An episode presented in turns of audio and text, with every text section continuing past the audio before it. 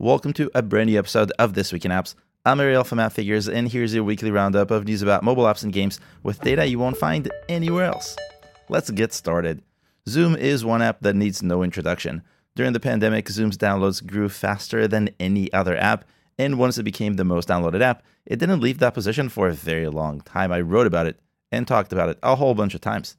The pandemic is behind us, and Zoom's downloads have since subsided, but all of those downloads are now finally being translated into something possibly better paying users. Last July, Zoom rolled out Zoom One Pro, a bundle of features to expand Zoom. Pretty straightforward. It took the app a little while to grow that revenue, but it ended May with the highest monthly revenue to date and also hit a milestone.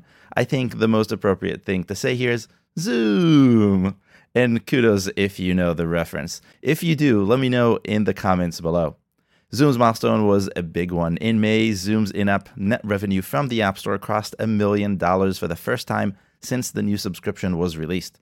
In fact, according to our app intelligence, Zoom earned $1.2 million of net revenue, and that's what Zoom gets to keep after giving Apple a share from the App Store in May. In total, Zoom earned $4.6 million of net revenue from the App Store since launching Zoom One Pro in July of 2022. This revenue is global, and unlike other apps that are heavily earning from the US for Zoom, the US contributed just 34% of that total. That's a hefty amount, but really not as large as you'd expect for a productivity or business tool. I expected twice as much easy. Japan, United Arab Emirates, Canada, and Brazil complete the top five contributors. Together with the US, the top five countries added up to a little more than 50% of Zoom's revenue, which amounts to about $2.5 million of actual revenue. The complete list is long and stretches all the way down to Nepal and Yemen, which together earned Zoom about a thousand bucks total. That's kind of crazy.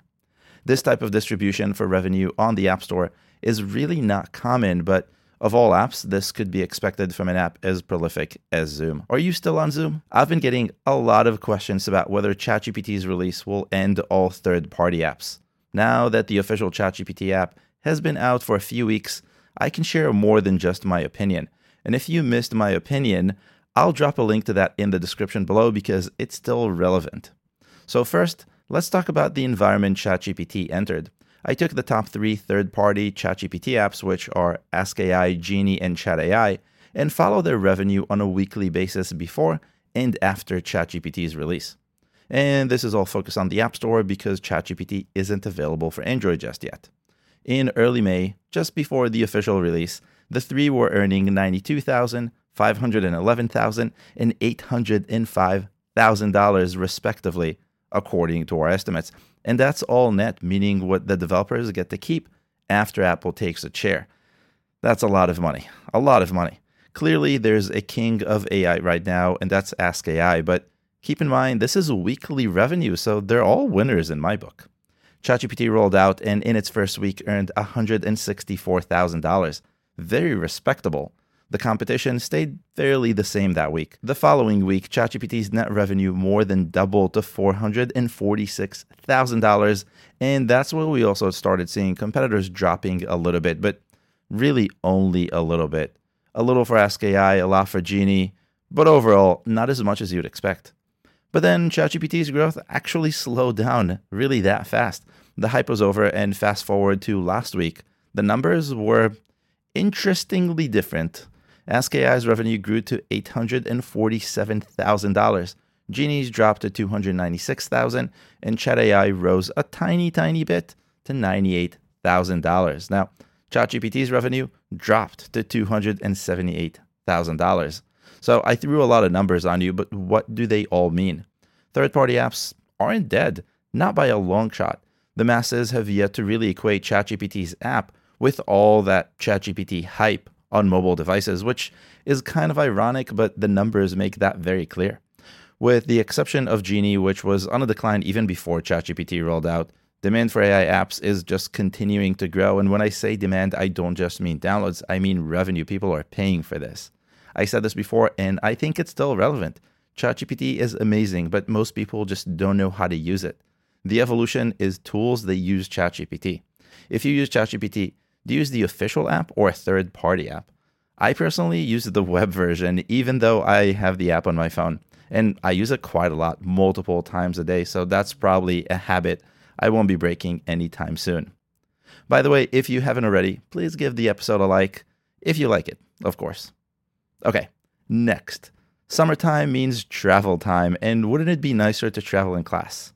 Turo, the Airbnb of car rentals, offers exactly that luxury and fun rides rented by owners for prices everyone can afford. I tried it once and it really works and it's really cool. Such a combo sounds like the perfect way to kick off the summer. And looking at the downloads, that's exactly what's happening. Turo started the year with 110,000 downloads in the first week of January, which was a little bit higher than December, according to our estimates. And it's been rising since. Weekly downloads spiked in February, rising to 141,000, and then again in mid May, all the way up to 181,000 per week for two weeks straight. They've dropped a bit in the last week, down to about 160,000, but that's still 45% higher than January. Turo isn't the only car rental app out there, but it's by far the most downloaded. On demand competitors Zipcar and GetAround get less than a tenth of the downloads it sees, and traditional apps are not very different. Hertz and Enterprise, the two most downloaded traditional rental apps, when added together, still see fewer downloads than Turo. To get closer, we need to combine the downloads for Sixt and Avis, the next two down the list. Having used Turo before, the app itself leaves a lot to be desired, but it's hard to say no to a car you'd see only in a movie that you can actually afford. If you've used any of these, let me know in the comments below. I'm kind of curious. Did you go for the traditional? Did you try the on demand? Did you try Turo? Which car did you take? Let me know. Moving on. Telegram has been monetizing its app for a year now, following moves from other social platforms like Twitter and Snapchat, who are starting to charge for features to generate more revenue from its free users. Well, no longer free users, obviously. I looked at both over the last few weeks, and it's time to look at Telegram, the third platform to do this. Telegram isn't exactly a social platform, I know, but it's monetizing a large user base that's used to getting everything for free, which puts it in the same category as far as I'm concerned. May wasn't Telegram's best month of revenue, but it wasn't too far off. According to our estimates, Telegram brought in $1.9 million of net revenue from the App Store. That's a small increase from April, but a big increase from last year. Telegram's biggest month of revenue was February, where net revenue from the App Store spiked all the way up to $2.3 million. And that's net, so that's what Telegram got to keep after giving Apple a share. The spike marked a shift for Telegram's revenue, and while growth since has been kind of slow, it's much higher than 2022. A year in, our estimates show Telegram has earned $14 million from the App Store. The majority of revenue did not come from the US, but rather from Russia. The US was right behind it.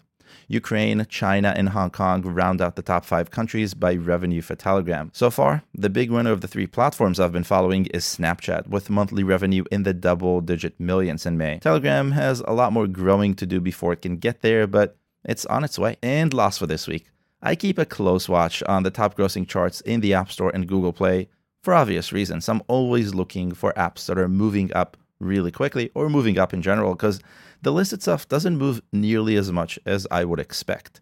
So when I find an app that's moving up consistently or fast, I know that there's significant growth. The app driving this insight is Life360, a family tracker and a private chat app that's been on the list for a very long time. It's now at the highest rank it's ever been. According to our App Intelligence, Life360's mobile net revenue from the App Store grew 35% in May. 35%. In more absolute terms, it rose from about $10 million in April to $13.5 million in May, the biggest month in revenue for the app. Revenue came almost in its entirety from the US, which contributed 92% to the total. The UK, Australia, Canada, and Japan round out the top five, but it's really all about the US for Life360. Now, unlike revenue, downloads have fluctuated a lot. So far in 2023, downloads are down a bit when compared to January. Not enough to be alarming, but enough to say they're down. Downloads going down while revenue is going up is an interesting trend I've shown a few times over the last few months. Subscriptions are to thank for this, but beyond just having a subscription, a good portion of growth will come from optimizing how you offer that subscription, when you offer that subscription, and how you price it. If you're monetizing with subscriptions, make sure you always optimize for those. I do it in that order, but you don't have to follow as long as you're optimizing and experimenting. And that's all I have for you this week. If you've learned something new, make sure to give the episode a like and let me know in the comments which insight you like the most and which insights you would like to see more of. I'll see you next week.